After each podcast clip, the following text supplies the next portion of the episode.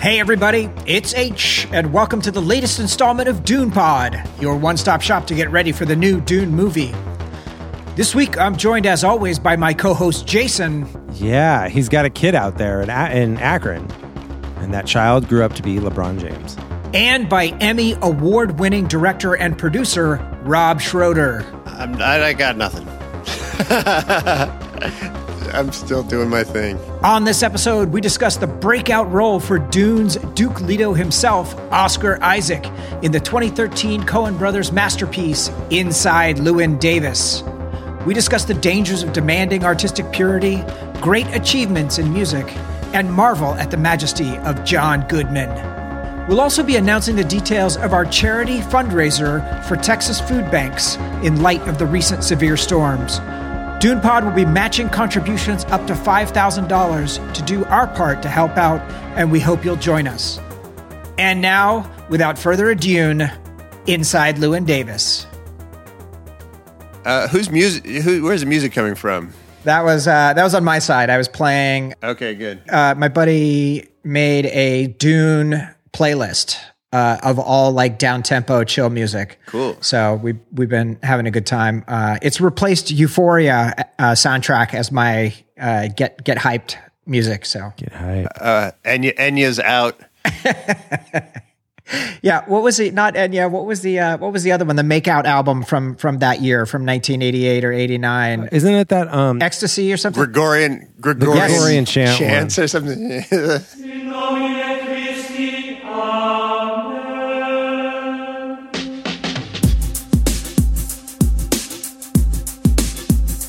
what was that? uh what is that one called? I forget. Uh the Gregorian Daisy. Chant, Gregorian chant album. she would know. I remember um in my freshman year of uh of college, that was like a really big that was like a really big album. Yes. And there was this girl who's from Tennessee who lived on our floor who was someone uh, somewhat innocent. And uh, my roommate, my freshman year roommate, had a big crush on her. And he, like, she wasn't into him, but he was like to make. He was sort of like, you know, all right, well, if she's not going to hook up with me, she's not to hook up with anyone. It's like, uh, and uh, and so his big his big piece of advice to her in that front was, if you ever enter a boy's room late at night and they're playing the Gregorian chant album, you have to leave. It only means one thing. Boys only want one thing when the Gregorian chant album is on. That's right. So the album was Enigma. Enigma. yeah. uh, or the band was Enigma, whatever. Uh, Yeah. that, that's what that what a was, glorious yeah. period of time. What, year did that come out? I feel like that happened my freshman year of college, 1990. Okay, Yeah, so it was a little bit after that. Yeah, it was like six years. I was six years later. It was still it was still banging in 1995, 96. That is hilarious. That's hilarious. Well, listen, Rob, welcome back to Dune Pod. Hey, thank you. So great to have you back. Well, we're very happy to have you back, um, especially given the topic tonight. Um, we are talking about the Coen brothers, uh, which Jason will just take any excuse to talk any Coens at any time. Yep. Uh, but in this uh, particular week, we are talking about Oscar Isaac, Duke Leto himself, in really his huge breakout performance before Ex Machina, before Poe Dameron. Uh, there was Inside Llewyn Davis. This is only our second Coen brothers film, right? Mm-hmm. Because we just did um, No, country. Yeah. Uh, just uh, I- it's a, it's just always exciting. I was like just so excited from the first frame of this movie. I like I, I was just so excited to be watching a Coen Brothers movie, and this is one that I think I've only seen once before. I think I only saw it in the theater, Same. Same. Yeah. and it and it it was just uh I think I think for a lot of people it's like sort of an overlooked one. Yeah. Um, it's like not doesn't have the notoriety of of No Country or True Grit or Fargo, um, but it is a fucking masterpiece. It's a tremendous movie, so I'm excited to talk about it. All right. So wait to find out what our opinions are in just it's a, a, few minutes. masterpiece. End of pod. Yeah. Uh, so we'll so we'll get uh, right around the corner. We'll get into Inside Llewyn Davis next week. It was gonna be this week, but there's a polar vortex that took out Texas. Yeah. Um, and our guest Meredith Borders, uh, uh, like a lot of Texas, was without power uh, for many many days. Yep. Um, so we had to push Ladyhawke to next week. Um, spoilers: I did watch it uh, for the very first time It is quite a uh, It's a quite a film. So It's a So next week, next week we will uh, we'll get into that. Very excited for that. All right, why don't we get into some Dune news? Would you like to know more? Dun, dun, dun, dun, dun. This is Dune adjacent. Uh, it was announced today by Warner Brothers that Reminiscence, which is the new Hugh Jackman film, written and directed by Lisa Joy, showrunner of Westworld, and um, also produced by her husband Jonathan Nolan, who's Chris Nolan's brothers. Uh, that film, Reminiscence, is a sci-fi, basically um, Inception type story, and it's coming out on September 3rd, so one month before Dune, and it's opening internationally two weeks before. So this to me feels like a little bit of confirmation of this uh, international Dune release in mid-September and then U.S. October. Okay, great.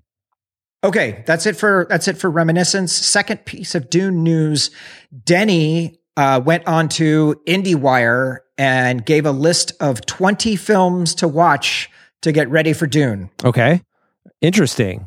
That's that's aggressive. Maybe they framed it that way. You know, it's at least twenty movies Denny thinks people should see. So included in there: No Country, two thousand and one, Children of Men, Oh wow. Dead Ringers. Okay, Rob, you seen that one? I do. I like that one a lot. Have you seen that, Jason? I don't think I have. Rob, explain the concept of Dead Ringers. It's a tough. It's a tough one to explain. It's twin brothers um, who are gynecologists. who are gynecologists. Oh, it's a it's a Cronenberg. yes, Jeremy Irons. No, I don't trust the Cronenberg. One thing I, I noticed about that list on IndieWire Yeah. was that it was my impression that he didn't go to them with a list. They harvested 20 films that he said he liked. Uh, and he, and those were those came out of like interviews throughout his entire career. Weird. okay, fair enough. So this is basically like IndieWire was like, we noticed Denny likes these movies. Yeah. Okay, very good. I've never heard of I've never heard of the Square. Oh, the Square. I saw the. I remember seeing the ads for that. Square is good. Yeah, I saw the ads for that one. Yeah. Mother. Yeah. I mean, this is a pretty. This is a pretty. Just this is like just a list of some of the greatest movies ever made. This isn't like a Yeah. particularly like it doesn't seem very Dune-ish. Um, but that's cool. Fair enough. It's some good movies, and we're going to watch a bunch of them. Um, so we are we are putting Mother back on the calendar. Um, it's it's time to get that that squared away. So oh we will do Jesus, that. that movie. I don't know if I can watch that with a infant in the house. Uh, I've still never seen Oh well, the spoiler. like it's it's traumatizing. All right. Our final piece of Dune news is that starting tonight, Dune Pod is kicking off a fundraising drive for Texas food banks. Yes. inspired by a lot of folks who you know are suffering through the consequences of a lot of irresponsible behavior by the GOP in Texas, um, literally leaving them out in the cold. Um, we want to do a small part to try and help out with that. So we are going to be matching contributions from listeners, friends, family, um, and we'll be putting this out um, uh, on Twitter and, and Instagram and whatnot. But we'll be matching donations up to five thousand dollars um, to support food banks all across Texas. Yeah, that's right. We are liquidating some of our Chom holdings to help out uh, with this terrible travesty that's happening. And we have a lot of like I remember from sending out the Dune Pod uh, Christmas cards. We have a lot of Texas listeners. Um, obviously, um, you know Meredith, who is going to be a guest next week uh, for Ladyhawke, uh, and also Corey, uh, number one voicemail Dune Pod family member Corey is uh, is a is a Texan. Austin, Yeah, Yep. and then of course Matt, your wife is a Texan, that's right. and so you're a Texan in law, and so we yeah, we've got a lot of we got a lot of Texan friends. That's right. and even if we didn't, um, they're hurting and they need help. So Yeah. it's I'm glad we're doing this. It's going to be great. So the contributions are going to get divided across 12 regional food banks. We're using an Act Blue that was set up by AOC to be able to make the contributions. So we'll have a link in the show notes and also look for Twitter and Instagram. You just go to follow the link, make a contribution, and then send us a DM, send us a voicemail, send us a letter at DunePod, um, and just tell us how much you donated and why you donated, like what you were excited about in doing it or not but we'll double your money um, and just help make an impact. So, very excited to try and do a small part to help out on that front.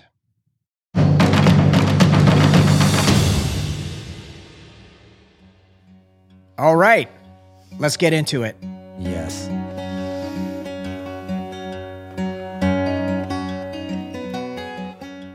Inside Llewyn Davis is the story of one man's quest for the acceptance of his art and who he is as a person.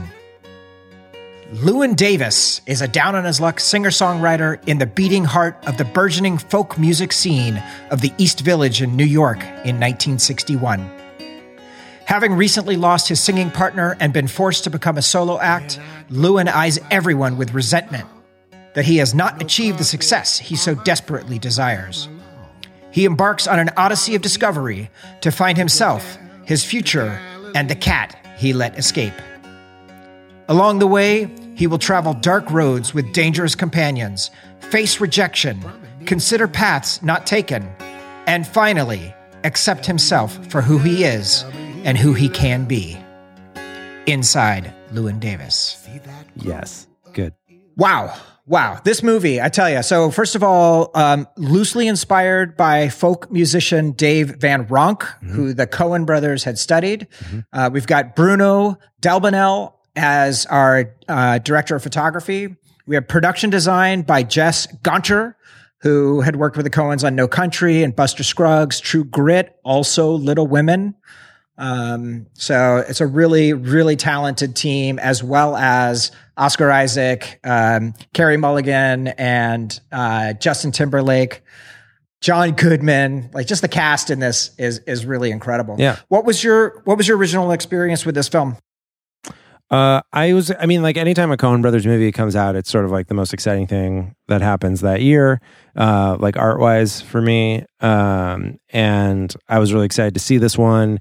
Yeah, it was like my, it's funny, like my impression of it was like, I was like, oh, it belongs in like the misanthrope um subcategory of can of of Coen Brothers movies like um you know Serious Man and Barton Fink um but I didn't think I don't think I realized in until seeing it a second time just how good it is. Like my my Mm. I, I really think this is an underrated movie. And it's kind of also it's also wild because it's like their follow up to True Grit. Um, so it's like their follow up to like one of their most commercially successful movies to date. Mm. Um, and this movie was not a commercial success because it's like a depressing movie about uh made up folk singer from the 60s. It it barely even had like distribution, right? Like it. Yeah, they had a weird distribution problem with it too because it's like CBS films or whatever. like, What Rob? What's the deal with CBS Films? I don't know too much about CBS films, um, but I, I do remember seeing it in th- you know in the theater opening weekend and and liking it and defending it Uh-huh. a lot Mm. because there there was some. I remember fans may have expected something else, but if you if you look back, the reviews are stellar. Yeah. Mhm. and and like I'm sure the Rotten Tomato score is super high, and Ninety two. yeah, yeah, it's got to be one of their best reviewed films yeah. and it was it made a lot of top 10 lists and just looking back now it's been well received Yeah, yeah. I, I so I love this film. I the I think the first time that I saw it, I did not see it in the theater. I'm a big Coen fan, but didn't see uh, did not see it in the theater.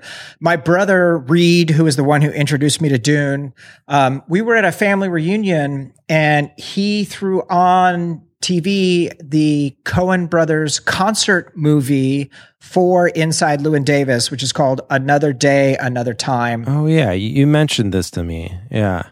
It's incredible. So it's, they did a show at Town Hall in New York City, and it's the Avett Brothers, uh, Punch Brothers, Jack White, uh, Milk Carton Kids, Joan Baez, Gillian Welch, Dave Rawlings, just an incredible lineup of, of performers. And they go back and forth between them hanging out in the studio rehearsing and them on stage at Town Hall. And it's just amazing to see T-Bone Burnett kind of like orchestrating everything that's going on. And we might as well just hit this right, you know, right out of the gate the music is is almost the most important part of this um, movie. There's essentially no score. Um, there is only the performances that that are played through the film. And in researching this, all of those performances, except for one, are live. Yeah. They were all performed by the artists and sung live and recorded live in front of those those folks on stage, which is Crazy. absolutely amazing. Yeah, it's crazy. Yeah. I didn't realize until rewatching those Oscar Isaac did all the songs. Like I really didn't know that, which seems like a, a kind of a critical detail. As a guitarist, those are not easy songs to play. That is a very, very difficult style of finger picking that he is doing. Yeah. Um, I think it's called Travis style. Um, it's super syncopated and really, really hard. So that to me was incredible. Wild shit. I didn't realize it was all, I, until you just said this, I didn't know it was all live. I didn't know, like, I didn't know those were live performances. That's crazy.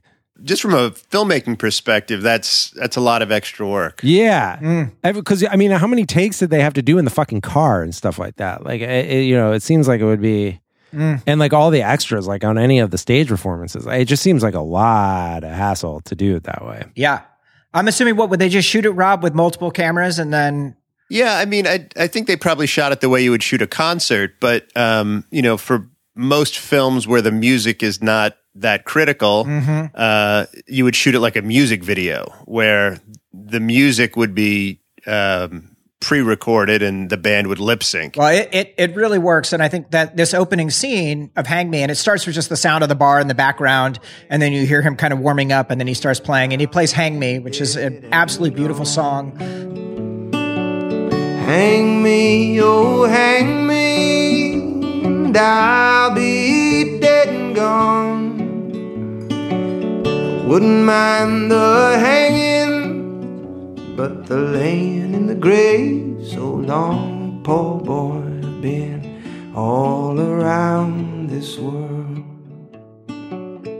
and just the shot of him like really tight up on his face and his performance is great people love it and then he gets off stage and Pappi who is the the guy who's the owner of the gaslight the bar tells him that he was a mess last night and that his friend is waiting out back and he goes outside and he gets his ass kicked by this guy in a like a kind of like suit and kind of made up well uh, for quote yelling your crap during the show the night before it was just such a weird jarring opening Yeah.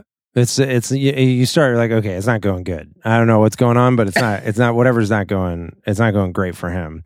Uh, that shout out to Pappi Max Casella, who's uh, Vinny Del Pino from Doogie Howser, um, a formative a formative sitcom uh, in my early childhood. Nice, nice. Uh, so he's woken up the next morning by uh, a cat uh, that is uh, licking his face, uh, and it turns out he's crashed at the Gorfeins house up on the Upper West Side. Um, and there's just a great moment where he puts on his album with his former partner Mike, and "Fare Thee Well" plays out. I remember one evening in my heart was an aching pain.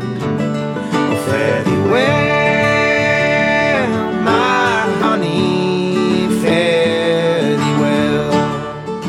as he leaves with a door open and begins chasing the cat. And so this is sort of the core motif of the film is he's like constantly trying to find the cat or catch the cat and get it back. Very handsome cat. Mm. Uh, can we talk about just for a second during the cat scene, and then also like the scenes of the crowd in the uh, in the gaslight that opening in the when he's doing Hang Me, and it's just like so phenomenally lit.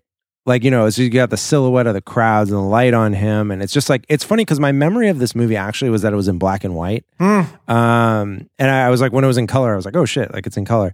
But like, the, it's all just so precise. Like everything about like the from the beginning of this movie just strikes me as like it's this like impression I have like of like also like watching like a Kubrick movie, like where it's just like this fuck you filmmaking of just like I know exactly what I'm doing. Like every frame, I know what I'm doing. Uh, and it's just I don't know. It just it just blows me away the precision of how they make movies.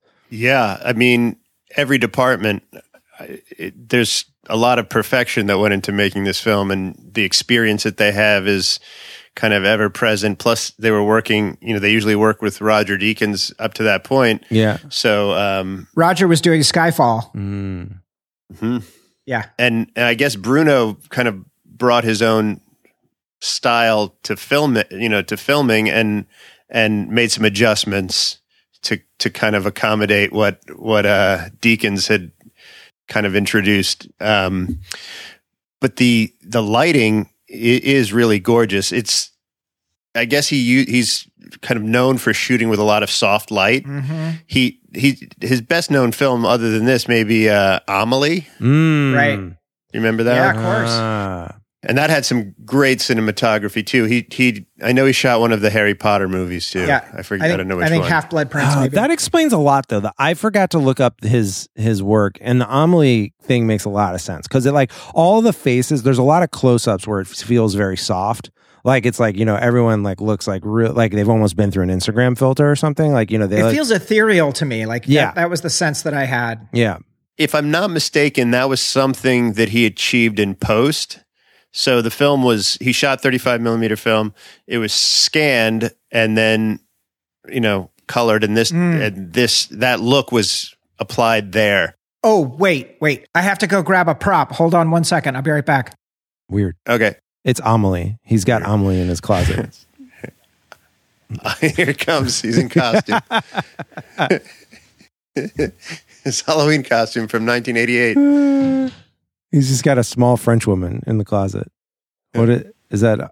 Is that? Okay, I have my I have my prop. So when the Coen brothers were talking to Bruno about the film, Bruno said it's got to be the cover to Freewheelin' Bob Dylan. Uh-huh. And the Coens had previously said to themselves, it's got to be the cover of Freewheelin' Bob Dylan. Yeah, it makes sense. And so you can see how it's kind of like very kind of washed out, kind of faded, Right. um, but just amazing. And it's cold and Yeah, fucking yeah. New York City. And he's got like this not enough of a jacket. Right, right. Yeah, exactly. That makes sense.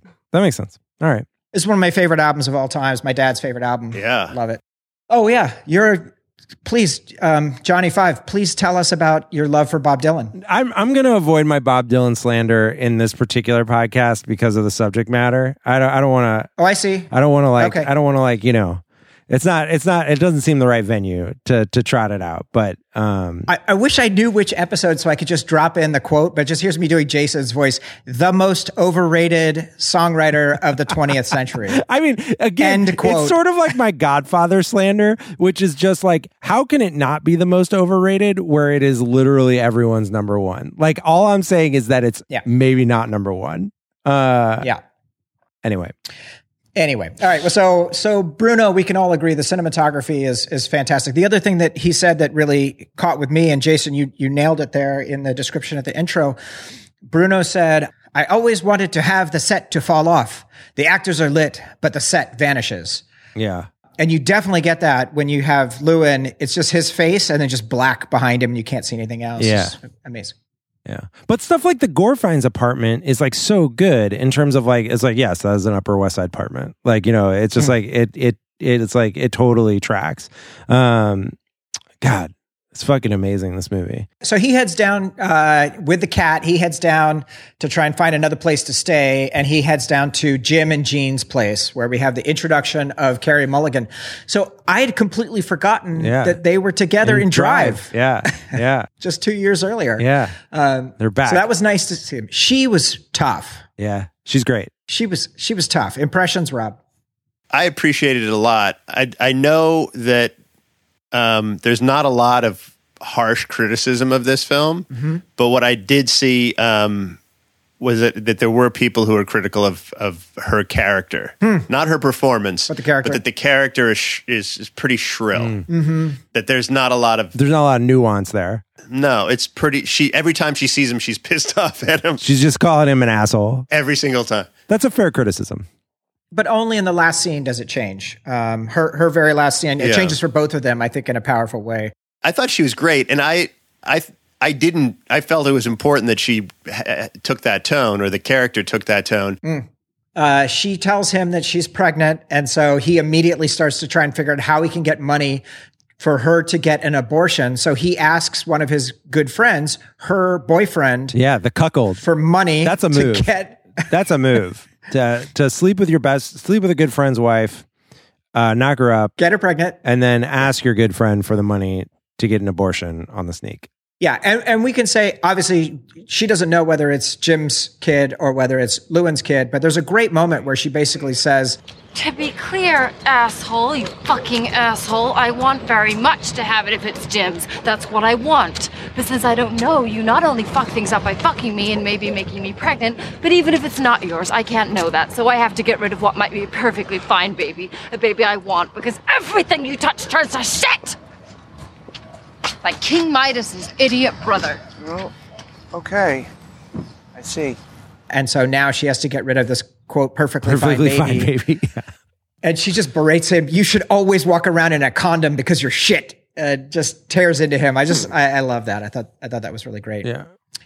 So speaking of, uh, Jim gets him a gig to help out at Columbia. So this great, like him showing up at the Columbia studio, like the just the corporate office uh, waiting room. It looked dope. And then and then going in to perform. So they're doing a song called "Please, Mr. Kennedy." Which was written by um, by Jim, and this song, in actuality, is like the fourth version of songs that were "Please, Mr. Kennedy." It was like avoiding the draft and uh, various other things. So was it? A, is that a real song, or is that for this movie? There are there are three other songs that are basically like this. So this was an homage an homage to them. Okay.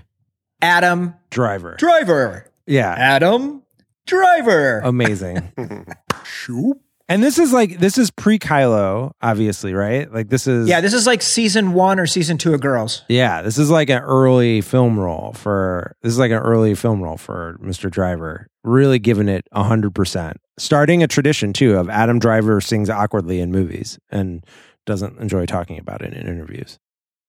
Have you heard that uh, his character is based on Ramblin' Jack Elliott? No, I have not heard that. that's wild. It's kind of wild. Yeah, he. Uh, I don't know how much you know about Ramblin' Jack, but No, please. well, he's a, he's an interesting character in Bob Dylan's uh, story because he is a he is a Jewish cowboy.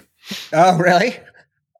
Yeah, and he I don't know the whole history, but they I know they played together and there was some kind of mentoring going on at, at one point and um, Interesting. Interesting. I don't I don't know if uh Ramblin' Jack ever got full credit for the the Jewish cowboy character that he cr- that he created. Right, and Al Cody, uh, Arthur, I forget what his I forget what his his other name was. This is just a great line. Every moment that Driver is in this film, every little bit of it is is top notch. This really is like the first major motion. Pi- oh, he he he has a Is bit. role- Lincoln? He has Lincoln and Frances Ha, and then this. Yeah, that makes uh, sense. Are like the are like the the pretty. But this is a pretty big role for him at this time. Uh, Yeah. and it's you know it's two, and then two years later he's he's opposite he's opposite Poe Dameron. Yeah, Um, exactly. Wild shit. What a what a what a business. So the other thing that's really amazing uh, about this scene is Llewyn is just taking a dump on the song. This song's terrible. Who wrote this song? And and Justin Timberlake as Jim. You know, I wrote this song. Um, but then once they start performing, I don't wanna go, go, go, go out of space. Countdown. 10, 9, 8, 7, 6, 5, 4, 3, 2, oh no! Oh, please, Mr. Kennedy. I don't want I don't know if it's just me or not, but I thought they were both completely into it. Oh yeah, he was giving it Like- his all. Yeah, and they were having fun. Like he was back in that vibe of playing with other people. So like to me, there was something really beautiful in that moment of getting caught up in the music. Uh, this is a small small thing, but he. Um, it seemed to me that Llewyn has a big thing about music and art being his job, Right. and and he always talks about it. You know, that's my job. Yep. And it comes up like even there's an elevator scene, and Oh yeah, the guy in the elevator who won't won't take the cat is like, "I'm an elevator man. That's my job. right. That's a good I'm doing my job." That's well spotted. Nice. I think that's great. I think I think that that ties into like the thing that I think um, distinguishes this movie. I talked about earlier how this is like sort of in the misanthrope uh, Yeah. vertical of Coen Brothers movies. The the difference within that vertical is that he's actually very good at what he at what he's doing. Like Barton Fink is not a great uh, is not a great playwright, and like a serious man, the main the Walter Gopnik is is not like uh, you know he's a phys- he's he's just like a nebbish like he's not he's not like you know he doesn't have some divine gift like he like Llewyn Davis is is Amazing. touched by God. Like he has a he has a supreme talent, and it's just he's he's out of sorts and out of time. He's just a just a hair off in terms of when he needed to have it together uh, in order to you know have caught fire. Um, and he's an asshole. I mean, which you know, like, what are you going to do? But like, he he has a real gift. Um, and so when he's playing, you really you never doubt that he has a real gift whenever he's playing. That's right, but it's, it's he's become impossible outside of it because of the tragedy um, of losing his partner, and then constantly being on the edge. He's just he's barely hanging on at at any moment. There's when he goes, so he goes to stay at Al's place. Um, and the first thing he does is he checks out the couch and he tries it and he lays down. He's like, okay. Um, and it's like, it's his routine because he's so used to just having to sleep on couches. That's the best it's going to get yeah, for him. Yeah. There's a great quote. uh, There's a great quote because I, I was in, uh, I should I should cite A.O. Scott's New York Times review about the movie. He, he was it was a rave. He loved the movie. He says if Llewyn is an archetype, he's also a familiar uh, kind of Coen anti-hero. The latest face in the gallery of losers, deadbeats, and hapless strivers the brothers have been assembling over 16 features for nearly 30 years. These dudes are usually at the mercy of other people, a hostile universe, and their own stupidity. Above all, they are the playthings of a pair of cruel and capricious fraternal deities whose affection for their creatures is often indistinguishable from contempt. Wow. Uh, and, and, and like I think, Wow. I think, and, so, and then the re- the next the next paragraph goes: We are as a species ridiculous, vain, ugly, selfish, and self deluding. But somehow, some of our attempts to take stock of this condition, our songs and stories and moving pictures, old and new, manage to be beautiful, even sublime. And like this is this is a pretty good. This is a pretty good synopsis of the Coen project. Yeah. Um, across these movies. Um, and I don't really have much to add beyond what A.O. Scott already, already knows. Good job, A.O. Scott. Yeah. End of podcast. Two things. So, um, so Llewyn, because he's desperate for money, he waives his right to royalties on Please Mr. Yeah. Kennedy and takes a session fee instead. No. And they do say it twice in that scene. So like they make it clear and then they have a good callback to it at the end of the film. But you're just like, ugh, Llewyn, no, why? Well, you needed the Um, you needed the two hundred bucks right then to pay for the abortion. He couldn't wait for the royalty checks. Of course. Is it is this the scene with the the records like the That's the next Unsold scene. records? That's the next scene. So so he goes from there, he goes to Mel's office and he's given the unsold records, which he then takes to Al Cody's um, apartment. And so as he comes in and he sits down and he slides it to get basically he's trying to stash his stuff where he can leave it. And as he slides it under the desk, he runs into Al's box of unsold records, Yeah. which I thought was an It's amazing, an amazing touch. touch. Yeah. yeah that's great. The other thing I noted here was hallways in this movie are amazing. Like the hallways are like three feet wide and they end in like these super closed. Yeah. That's all constructed, right? That's not, those, those aren't real hallways. I'm I'm pretty sure they're constructed. I, that Upper West Side apartment, I'm sure, is constructed too because it's it's just perfection. It's just there's every perfect thing. Mm. And you They- you wouldn't be able to put the camera anywhere because it's not big enough if it was real. Right. Yeah, I mean they they do the the period work in this is phenomenal. Yeah. like it's it's so good. They, uh, speaking of which, like when he gets off the the scene where he first gets off the subway after coming down from the Gorfein's apartment into the West Village is is my old subway. That's a Christopher Street stop on Seventh Avenue uh, in in the in the village, and like it's amazing like how well dressed that street corner is. Like you know because you, you it's it's like you know like the big gay ice cream shop is like is like right there and you know obviously it had to be framed out um and yeah so um it's amazing That's awesome. Um, so he meets Jean. They have another fight. Uh, she she she goes off on him. Um, specifically, he's calling her a sellout, um, which I think is interesting. This is another part of like he's saying it's a job, but he's unwilling to do the things that needed to be done um, or to compromise in any way that that he thinks. Um, but he does see the cat walking across the street, so he jumps out um, and he goes and he gets the cat. Uh, and so hooray, hooray for that. But then we do have the moment where he goes to see his doc, uh, to set up the abortion and finds out that the last girl he got pregnant didn't actually get the abortion. So this is like the other major kind of emotional swing for, for Llewyn as he's kind of trying to think about that. yeah he's got a kid out there in, A- in Akron Mm. and that child grew up to be LeBron James Um, there was what, a moment, and forgive me if you haven't gotten to this part yet, but he he calls the Gorf Gorfein's office. Yeah. Yeah.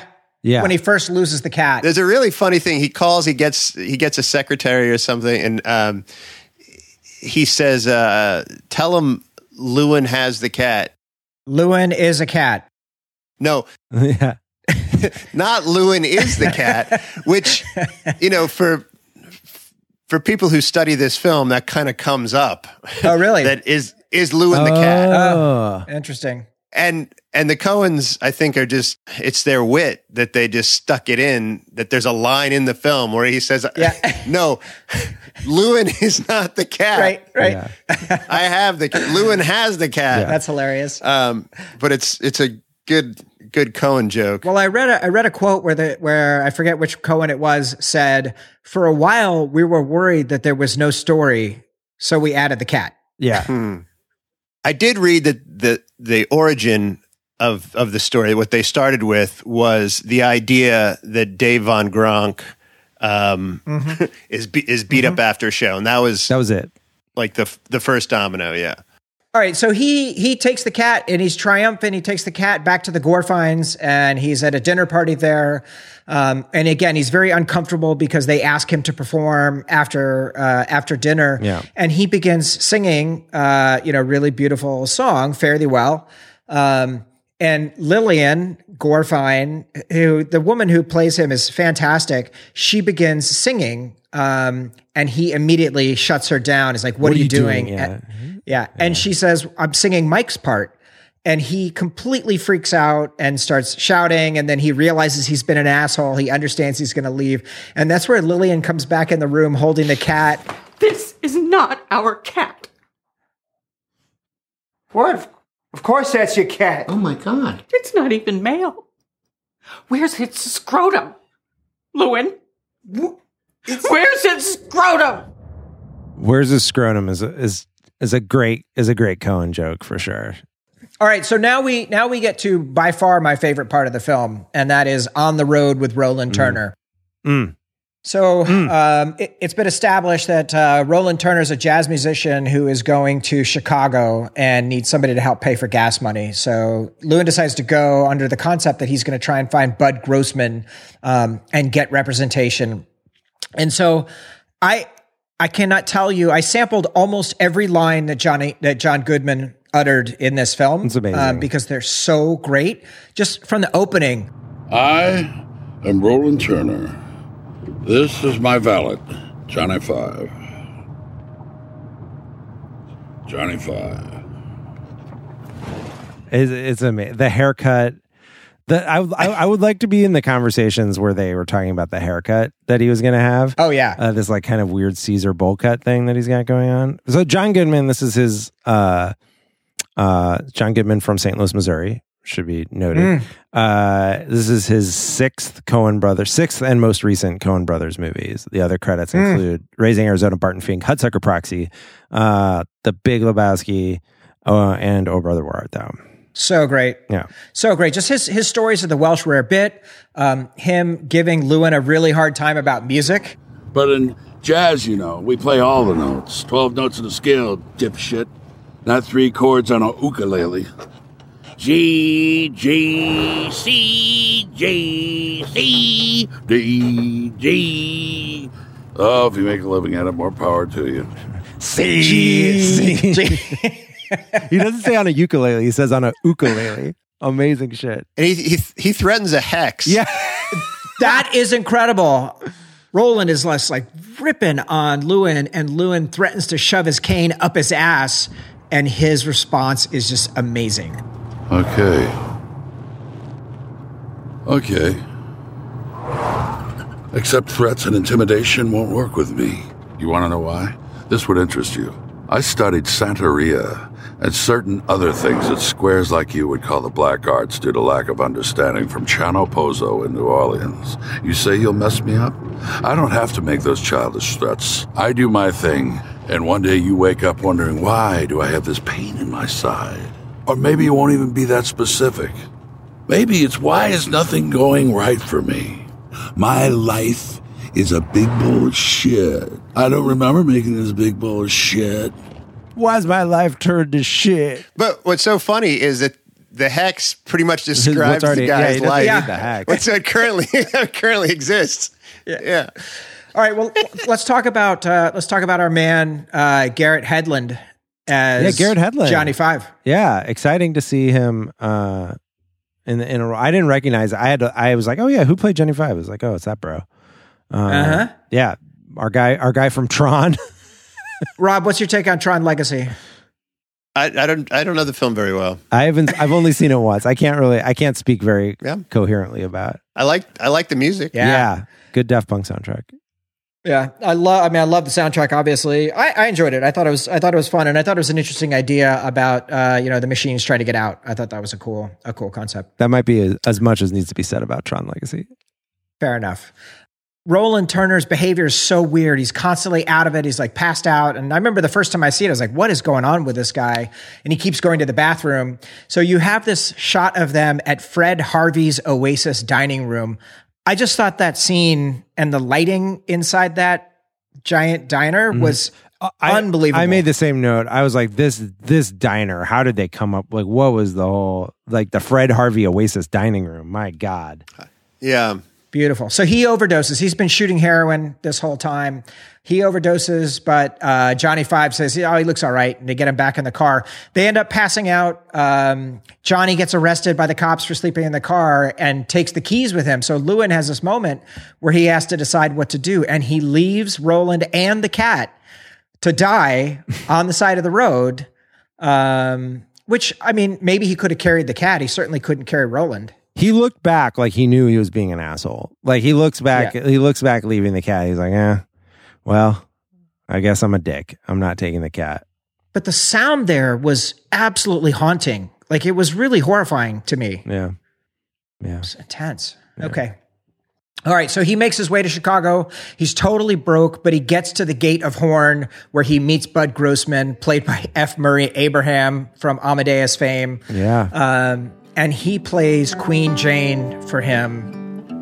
King Henry, King Henry, will you do one thing for me? Will you open my right side and find my baby and find Unreal. Unreal. That scene, like I, I was just, I couldn't believe it. And uh, F. Murray says, I don't see a lot of money here. Brutal. Yeah. That's a tough one. Uh, I guess that's a Joan Baez song, "The Death of Queen Jane." Mm. I think it's a cla- I think it's like a, a really old song. Oh, it was like a really old song. All right, Yeah. Uh, this is a, this is um, this is like I don't have a lot of knowledge of of of, of music from before 1982. I once uh, tuned guitars for restrung guitars for Joan Baez because her granddaughter went to school with my daughter. Um, and I got to tune two of her custom Joan Baez Martin guitars. And then because you have to play a guitar after you've tuned it to help stretch the strings, got to sit and play guitar, just the two of us for 20 minutes That's kind of cool. and I asked her what it was like. I was like, because I wasn't thoughtful enough, I was like, my favorite album is Freewheelin' Bob Dylan. Uh-huh. Uh, yeah. and she was very gracious and didn't say that, you know, that they had that huge falling out, but she did say that they used to play in the early 60s with Lead Belly and, and that it was just the most amazing place to be. So, like, that's, that's a moment of being right there. Uh, when you said uh, I asked what it was like, I thought you meant you you asked her what it was like playing with you for 20 minutes. What is that? yeah, yeah. Was this? A, where, where would you rank this in terms of your most memorable musical experiences in your life? exactly. oh, man. Oh, it's like it's Uh, a it's a super old song. It's like a medieval timey song or something. It's it's um it's about a woman who uh, dies during childbirth. Yeah. And- so, like, is that just nihilism? Is that him destroying his own opportunity? Is that him like, fuck you, you just like my shit or not? Uh, yeah, that's right. He's like he's like uh, like I'm I like he's an he's an artist. He's not like looking to join a trio. Uh, and like he knows he nailed the audition, and so if like this guy doesn't see any money in it, he's not gonna like compromise. Mm. hmm A- Apparently, that character too is is based on Albert Grossman, who was um, a big part of uh, Dylan's career. Oh, interesting. And then the trio, if I'm not mistaken, is potentially Peter, Paul, and Mary. Oh, oh. The trio that he was trying to he put was trying together. to put together. That makes sense. Yeah. Of course. Yeah, that makes sense. Awesome. Some trivia. So from there, he heads home. He's defeated. Um, he drives back with a with a guy sharing driving duties. Gets exhausted. Uh, is falling asleep while driving. This gave me a big flashback to planes, trains, and automobiles, which I just watched this Christmas for the first time ever. uh, but this is a little rougher as he hits the cat running across the highway. Yeah. Um, and the cat limps off into the into the woods. He dings the cat. Just what one thing right after he hits the cat. Yeah. He he passes Akron. Right. Yeah. because it, it is pointed out that um, the the woman who had the baby Mm-hmm. that was a couple of years ago. So he has a two, he has a two year old in Akron, Mhm. and it it seemed He can't do it. yeah he can't do it. Yeah, but he gets back and he decides that he's going to give up. He's going to give up on music. He's going to get back in the merchant marines. He, you know, pays to get uh, to get his dues to be able to go back, spending the last money that he has, and then he goes to see his father, and he says, "I'm going to play a song for you." And and he says, "You used to like this," which is a beautiful callback. His sister, when she was giving him a bunch of his stuff earlier in the movie, she, had a recording of him playing Shoals of Herring for when he was eight years old. She said, "So I love that. It's just a very efficient, nice little moment of tying that in there." And his performance is a again absolutely riveting. Well, I earned my keep and I paid my way. And I earned the gear that I was wearing. I sailed a million miles, caught ten million fishes. We were dreaming of the shores of herring. And you see his dad just kind of like making faces through the course of the performance. You have no idea what is happening inside his head. And then you have Oscar's re- reaction to the, his father's reaction, uh, just saying, wow, wow. And then going to the orderly because he shit himself. Yeah. Yeah. That's a tough one. It's an amazing performance, though. The performance of the Shoals is fucking ridiculous. Like, uh, And the father. yeah. Yeah. Golly. Ooh. Man, I don't know. I'm going to have to listen to the soundtrack, I guess. The soundtrack is very good. Uh, I noticed all of the versions that are on the soundtrack are not the versions Oh, they made they made like a studio album. That makes sense. they did first and um, they said that they the first thing they did was they went in and they recorded all of the music and did all the practices and got ready and then they shot the movie um, which is smart Okay. so um, so then he goes to see Jean to tell her that he's he's giving up um, and she tells him that she got him a, uh, a slot at the gaslight and he really does like he actually says i love you in that moment and both his reaction and hers i thought was she was much softer in that moment more kind of i don't know just thoughtful Yeah. uh, we go back to his uh, essentially back to the beginning of the movie. Um, he does deliver, uh, or he goes back to see the Gorfeins, finds out that they have the cat is back. It's Ulysses. I was curious: is there a like Greek aspect to this? Of course. I mean, like the story of Ulysses is a story of a wanderer who like goes on a journey and comes back home. So like the I mean like the like the it's a very kind of on the nose illusion, right? Yeah, And I think they did it with um, you it's a s- oh brother where Yeah, art thou yeah, is, Odyssey. Was also is, the Odyssey, yeah. is based on the Odyssey. Yeah, Yeah, so it's like a self callback. yeah. All right. Um, and so then we're back to him in the opening scene of the Gaslight, um, and he plays. It was after he had played "Hang Me." He plays one last song, which is "Fare Thee Well." Again, it's him playing the song that he and Mike used to perform, and you feel like he has integrated it now and really made it his own. If I had wings like Noah's dove, I'd fly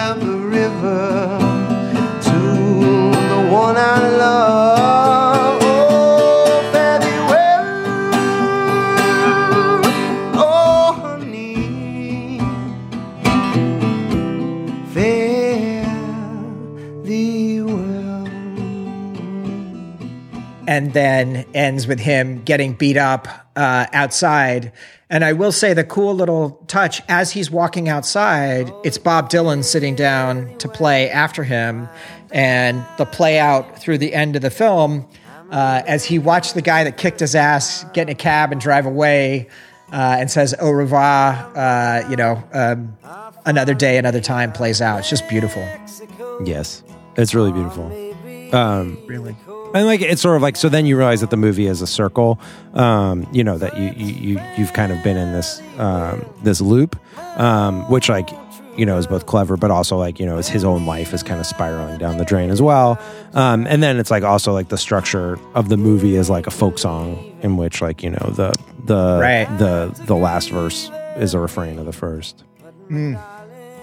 I feel like there's there's been some debate about whether it is the same scene yeah or whether it's yeah some mystical.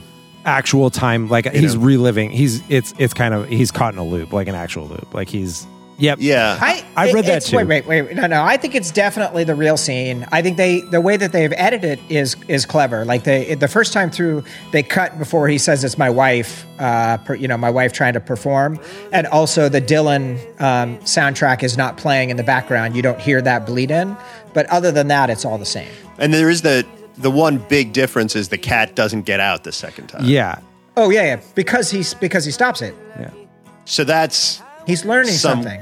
he's learned. Some, learned- there's some road. He's he, he's not in exactly the same place he was when he started, Yeah. but almost. Almost, almost. And he mi- he also missed the Dylan performance, Yeah. Right. Because he went outside to get his he ass doesn't kicked. give, Exactly. he doesn't care about him he doesn't think he doesn't really think anyone else is good he like he doesn't think um the soldier guy is good he doesn't think you know Oh yeah, he, soldier. he guy's doesn't good. think that uh, Adam Driver is good. He doesn't think that Jane, you know, Right. Jean and Jim are good. Like he, he doesn't think anyone is good. He is kind of transfixed during the performance. When Jean is singing, he is he is kind of transfixed, but I don't know if that's uh, love or Yeah, or what's happening or as close as he gets to it. The the Coens did say that a big part of the scene um, was had to do with authenticity. That everyone was constantly blowing the authenticity whistle. Yeah, I'm, I'm interested because um, Dave Van Ronk's wife saw the film and said this is much meaner than it ever was in the scene. Um, it just was not like this. So I thought that was an interesting take. But we also have um, what was Marty's um, documentary on Dylan, where when he went when he went electric, right? No direction home. No, the- yeah, no direction home. Exactly. Like he just like the the way that the the, the entire scene turned against him, fans and and others, is kind of amazing. Well, uh, speaking of Joan Baez, if if you watch "Don't Look," what is it? "Don't Look Back," Mm. um, the documentary where he's traveling in England Mm. with her. Uh, Dylan is is awful to other people. He is awful. He was awful to Donovan. Mm. He he was just a prick. So if he was any part of the scene, it probably was like that. That's what happens when you're the greatest songwriter of the 20th century. Sometimes you're a dick. Jason, before you respond, what did we learn about Dune 2021 here? Oscar Isaac, very good actor. Uh, if you can get Oscar Isaac to be in your movie in any part, uh, I would try to Go for it. I would try to do that. Um, Yeah. he seems he seems very good at the acting on screen. And nice to have him before he's shared with the entire world. Yeah, You know, in a more in a more intimate way. Um, Rob, what do you think? I recently heard Quentin Tarantino um, talking about uh, Once Upon a Time in Hollywood, Mm. and he wanted to make a film about the whole milieu, and that's what this felt like to me, Mhm. um, because you know there is a plot and there's a cat that you follow the whole time, but it was it's a you know similar to Once Upon a Time, it's it's a a great vehicle to to just explore this period and and do it with such detail. And I I love both the films Mm. um, because you do get to kind of travel in time and and get you know all of the detail, all of the texture, and that's a, a really big part of the, both those movies. I think. that's a really good that's a really good observation too because like Once Upon a Time in Hollywood is also about like a um like an also ran like you know like someone who could have made it uh, Mhm. uh but you know just like is kind of in this other you know in this demi world uh and like uh, Once Upon a Time in Hollywood is ultimately a uh you know a comedy in the Greek sense. Like you know, it's a it's like the hero wins uh, and Once Upon a, you know and rewrites history in doing so. Whereas like inside Llewyn Davis is not that. like he's not Mm. he's not. But like they both deal with sort of like the stories of like also rans or like people who are Hmm. um you know that that are on, to the side of of greatness. Mm. Mm. Yeah, like Dylan and Manson aren't real characters, Right. In movies about Dylan and Manson, Right. Right. Yeah. Yeah. Well, at the end of the day, I mean, I, I definitely love this movie. I thought the, the the musical performances will continue to to stay with me forever. This soundtrack is like in constant rotation um, for the last seven years, um, and will will continue to be. I definitely recommend people check out both this film and uh, Another Day, Another Time. That's super worthwhile. Us, for me, Coen Brothers, like the top of the top is Miller's Crossing, Raising Arizona, No Country for Old Men, um, and then I would I would put this somewhere somewhere near uh, the top of that. That Lebowski, Fargo. I haven't seen Lebowski and Fargo in at least ten years either, um, so I need to go back and and rewatch those. Who would Tilda Swinton play? Mm. I don't know. Maybe Johnny Five. Mm. Tilda Swinton could play Johnny Five. Roland Turner.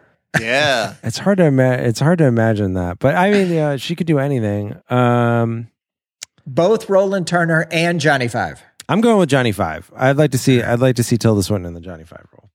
Yeah. I like it. A minimalist a minimalist role for Tilda. Rob.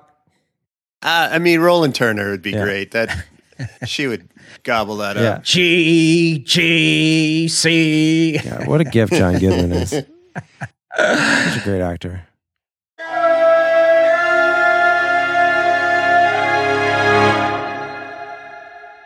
All right, let's get into our letters, and then we have two voicemails. So the first letter is from Miguel Mata.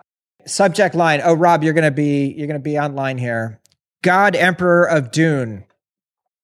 Hello, Dune Pod, longtime listener, first time writing for you. So, about God Emperor, I was initially shocked to see all three of you really dislike the book since it is mostly considered the second to best novel in the series, after the first one, obviously, by a large portion of the community. I understand all the points brought up and largely agree that the man- romantic triangle is poorly executed and nothing really happens during a large portion of the text.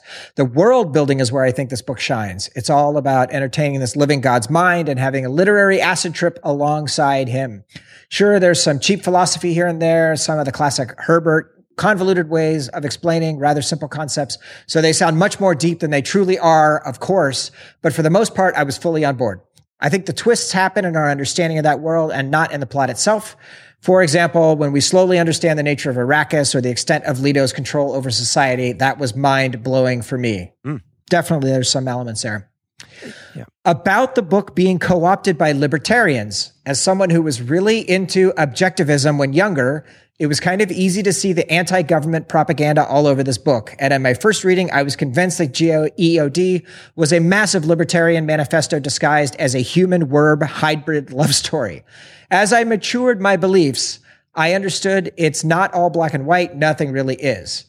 Through all the Dune saga, Herbert was experimenting with different political and sociological organizations, pulling each of them to their limits to speculate on how they, in addition to the environment, shape society over the millennia. However, one commentary that for me is clear is Frank's work is concerning centralization of power being economic power in the hands of a monopolistic guild or decision making power in the hands of a charismatic leader or an incel worm boy. and this is not signing up with either X nor Y political orientation. Hope I added something to the discussion. Keep up the great work. I look forward to your takes on Heretics and Chapter House, which for me are a return to form of the original Dune novel. That's a great letter. It's a very well considered letter. Thank you very much, Miguel. We definitely appreciate that. Yeah. and certainly there is a lot of good detail in the uh, in the the thought of formation of governments, betrayal of those governments and the people that lifted them up in the first place. Um, which again, Orwell uh, had a very similar theme. Rob, what's your take on on government, good or bad? Wow. Skip. You can skip that. yeah. Okay, one one one other note on letters. Uh, we had a letter last week uh, where someone was talking about our reactions to a scene from Dune. Uh, our correspondent asked about the scene in which Paul, as like a Oh. a grumpy kid, lies down after the conference uh, on the table to go to sleep. And I went back and looked at that scene because we didn't have any good answers about it. Um, and it's like it's because it's after the hunter seeker scene, so his like room isn't Mm. secure, and he goes into that conference with Leto, uh, and then like he's like his dad is basically like, yeah, I guess you can sleep here. Why don't you pull out some chairs and just kind of go to nap, go have a nap? And it's like basically um Leto kind of sucking already is the sort of the point of the scene because like that that conference ends in an argument and like things feeling unresolved and then Paul's just like fine I guess I'll sleep on some chairs dad Thanks, Dad. so yeah it was good I'd missed that detail before but I appreciate that from our Nice. uh, from our letter writer Yes, that letter writer was Sophia Jones. Yeah. Sophia, thank you so much for writing in, and I hope we answered your question. Would love to hear more of your insights on the books. yeah All right, here we go. Here is our first voicemail. Dune Pod. It's Corey from Austin, Texas. It is, uh, you may have heard, quite chilly here with lots of uh, power outages and uh, lack of water. So, uh, you know, it's been better. Uh, crawled out of that news hole and into uh, a shithole.